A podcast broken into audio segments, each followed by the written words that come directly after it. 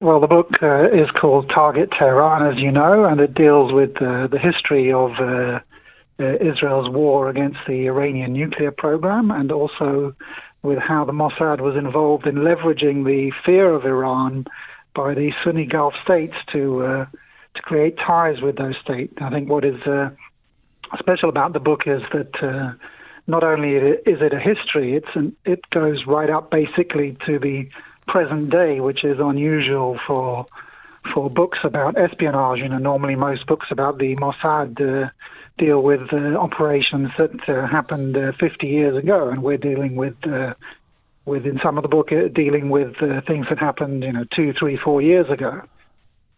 Um, there have been numerous spectacular um, elements to these ongoing Mossad uh, operations designed to, uh, amongst other things, thwart uh, Iranian nuclear capabilities. Tell us about some of the um, the major ones that are highlighted in the book. Right. Well, the, we begin the book with uh, the story of the theft of uh, Iran's nuclear archive, which was one of the most uh, spectacular espionage operations ever conducted, and probably one of the largest ever conducted. Uh, that took place in uh, January 2018 and was revealed uh, three months later uh, by Prime Minister Netanyahu in a very dramatic press conference. And it was a, a case of the use of intelligence to push forward uh, diplomatic goals. In this case, the getting President Donald Trump to withdraw from the 2015 JCPOA nuclear accords. Uh, as for the operation itself, it was uh, really a kind of uh, let's, Yossi Cohen, the director of Mossad, called it an Ocean Eleven uh, style uh, operation, and we go into great detail there about the specifics of the operation, how the Mossad agents uh, broke into a warehouse in northern Iran, in northern Tehran, sorry, in an industrial neighborhood there to remove some 50,000 files about the uh, Iranian nuclear program, get them out of the country, and bring them to Israel. Now, um, side by side, in tandem with these um, spectacular Mossad operations, there's an ongoing diplomatic effort by Israel um, in an effort to thwart um, Iran's nuclear capabilities and contain uh, Iranian encroachment around the region. What does the book tell us about that?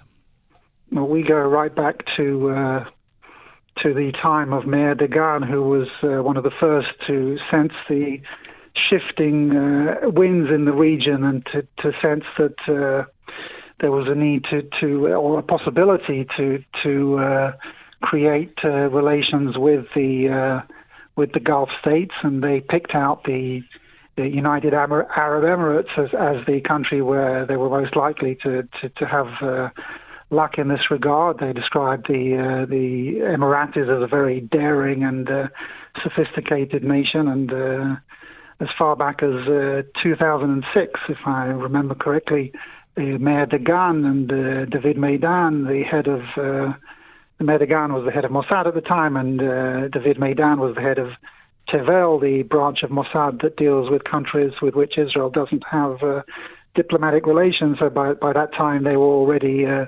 conducting uh, visits to the to the UAE and building those relations. Uh, and this takes us up right up to the present day to the uh, Abraham Accords, which are a significant shift in uh, Israel's uh, regional posture, and to the possibility of ties with Saudi Arabia, which now seem a question not of if but when. Some would say that um, despite this uh, massive effort on Israel's part, both uh, with Mossad operations and uh, the time and money invested and the diplomacy. Um, the Israeli effort has actually failed because Iran today is a nuclear threshold state. Some would say just a matter of weeks uh, or a few months away from acquiring a nuclear potential. Um, is that a valid argument that this the whole effort has actually failed? I, I, don't think one needs to look at it in terms of success and failure. I mean, when uh, in, in, we've been hearing about the Iranian nuclear program since the uh, mid to late 1990s, and we've been told all, you know, when that happened, we were told that they would have a nuclear bomb within two to five years.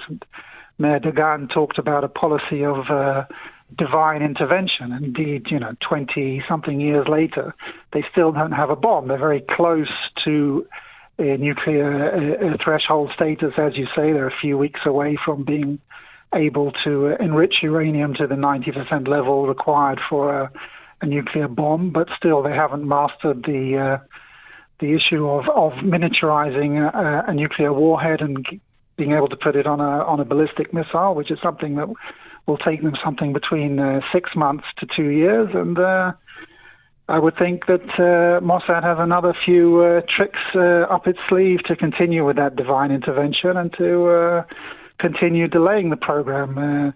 what is needed is, a, is a, a, both diplomacy and a credible, credible military threat to to bring Iran to, to curb its ambitions. I think many of our listeners would be quite surprised that despite these very well publicized um, uh, actions attributed to the Mossad, the uh, Iranian regime um, hasn't really responded uh, in kind against Israel or Jewish targets abroad. There have been a, quite a few attempts that have failed, but all of them have been relatively small scale. Why do you think the Iran is, uh, has not responded uh, uh, to these ongoing Israeli efforts? I think that there are two uh, two aspects of this. One is uh, Israeli deterrence.